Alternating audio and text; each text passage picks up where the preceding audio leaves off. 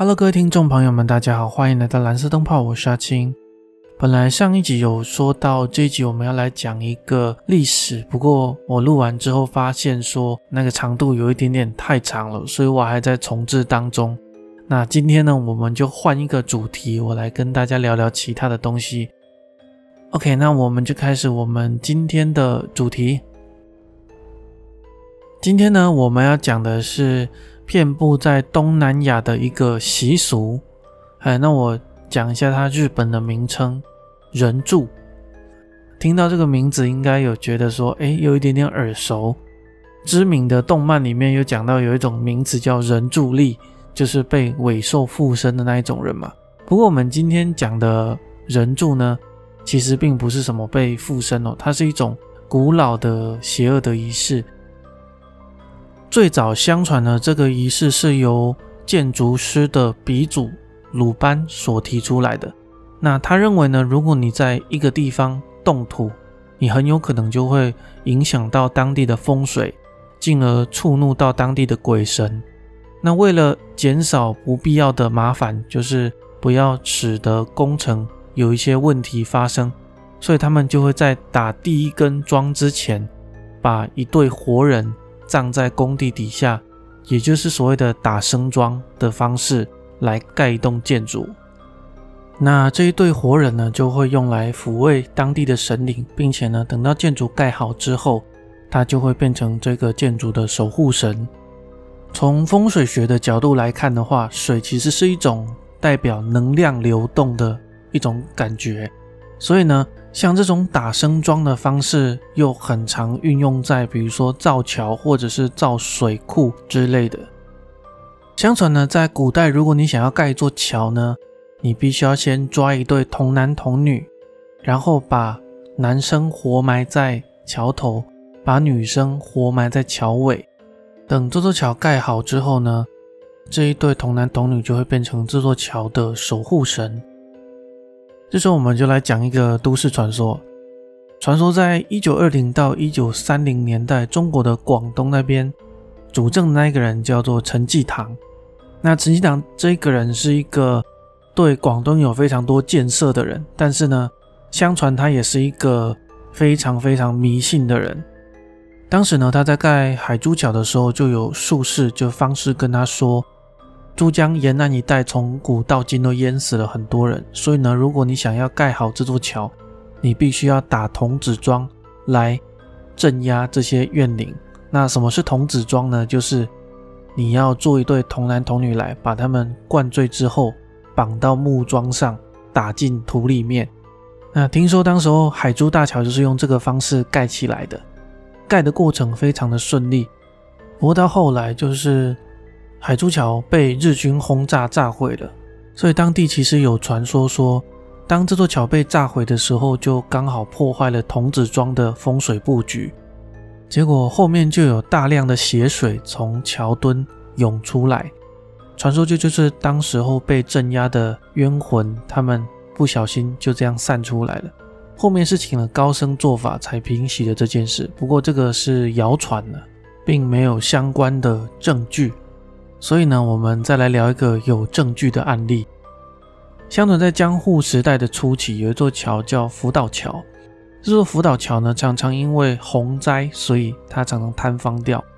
当地的地方官就找来了阴阳师，那阴阳师就跟他说：如果你要盖这座桥，需要人住，在当你要打第一桩下去的时候，那一天的晚上，你要找一个人到桥边守着。当天晚上的亥时，也就是我们说的九点到十一点，只要是经过这里的人都要被抓去当人柱。结果当天晚上总共有六个人经过，所以这六个人就被抓起来放到棺材里面，成为了这座桥的地基。其实这只是一个地方传说了，而且现在这座福岛桥早就已经重新再盖了。不过呢，为什么会说有证据？因为如果你现在经过福岛桥，往桥下看的话，你可以看到桥墩。那里有埋着几副棺材，但是坍方的关系裸露在外面，所以有很多人就说晚上请你不要过桥，因为桥是一个很阴的地方。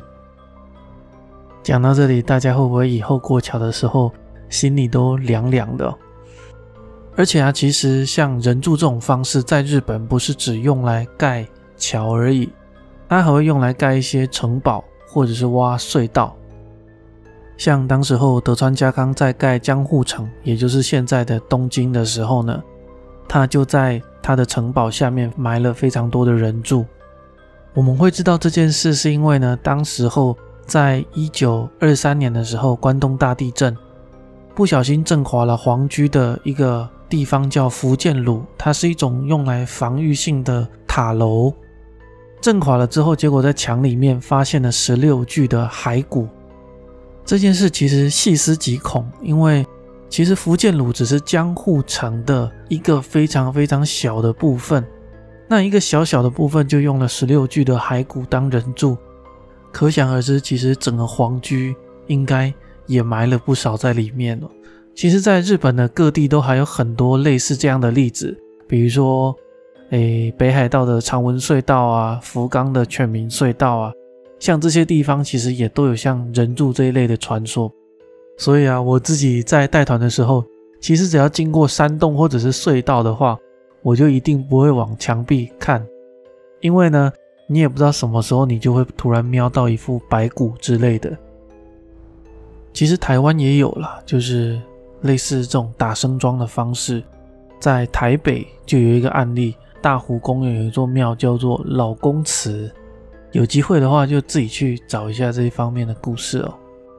那我最后再念一小段文章，这个是香港的一位作家叫李碧华小姐在她的短篇小说《彩带桥》里面的一段叙述。那我这边会稍微做一些内容的删减的，如果有兴趣的话，可以去看原文。村长把这买回来送终的孤儿跟了他姓叶，相处融洽，以为可以健康孝顺成长的健仔带到这个神秘的地方。时值丑，丑时是一个诡异的时段，凌晨一时至三时，阴阳交替的特别时刻，最容易招魂请鬼，最有奇效。来到工地，桥面已坍塌，桥墩已拆毁，一片狼藉。风水师傅开好坛，择好吉位，等待主角的光临。众人举行祭拜仪式。今晚是重新开始的第一桩打生桩。当仪式做完后，两个孔武有力的工人协助村长把健仔牢牢捆起来。大人们把他的嘴巴撬开，插入一个金属漏斗。合力把水泥混凝土咬进去，一边咬一边自喉头顺势往肚子下方捋去。逐渐水泥凝固，健仔终于生生变成了一根桩柱，绑在桥墩处，肚皮肿胀，全身僵硬。他不再挣扎，厚厚的水泥混凝土铺在健仔这桥墩的生桩之上，活活的掩埋一个千秋万世不被揭破的秘密。一个夺命成全的良策，一个永远直立逃不出升天的童男守护神。这个是我从小说里面揭露出来的。那但是打生桩它本来就是一种正邪的仪式，所以我没有找到太多有关于鬼故事的内容哦。但是其实听说现在还是有一些偏远的地方，他们有维持着这样的一个习俗，所以呢。在这边要跟大家讲说，出去旅游一定要小心安全。那我们今天的内容就讲到这里。其实我是很想保持一周一到两更啊，不过有时候会有一些意外，不小心卡关啊，或者是有事要忙的时候呢，就会比较慢一点点哦。这部分就请大家多多担待。不过还好是现在听众也没有这么的多。那开头又跟大家讲说，其实我们有换主题。今天这一集本来我是要跟大家讲一些日本的黑暗历史，就是有关于七三一啊，或者是第二次世界大战的话题。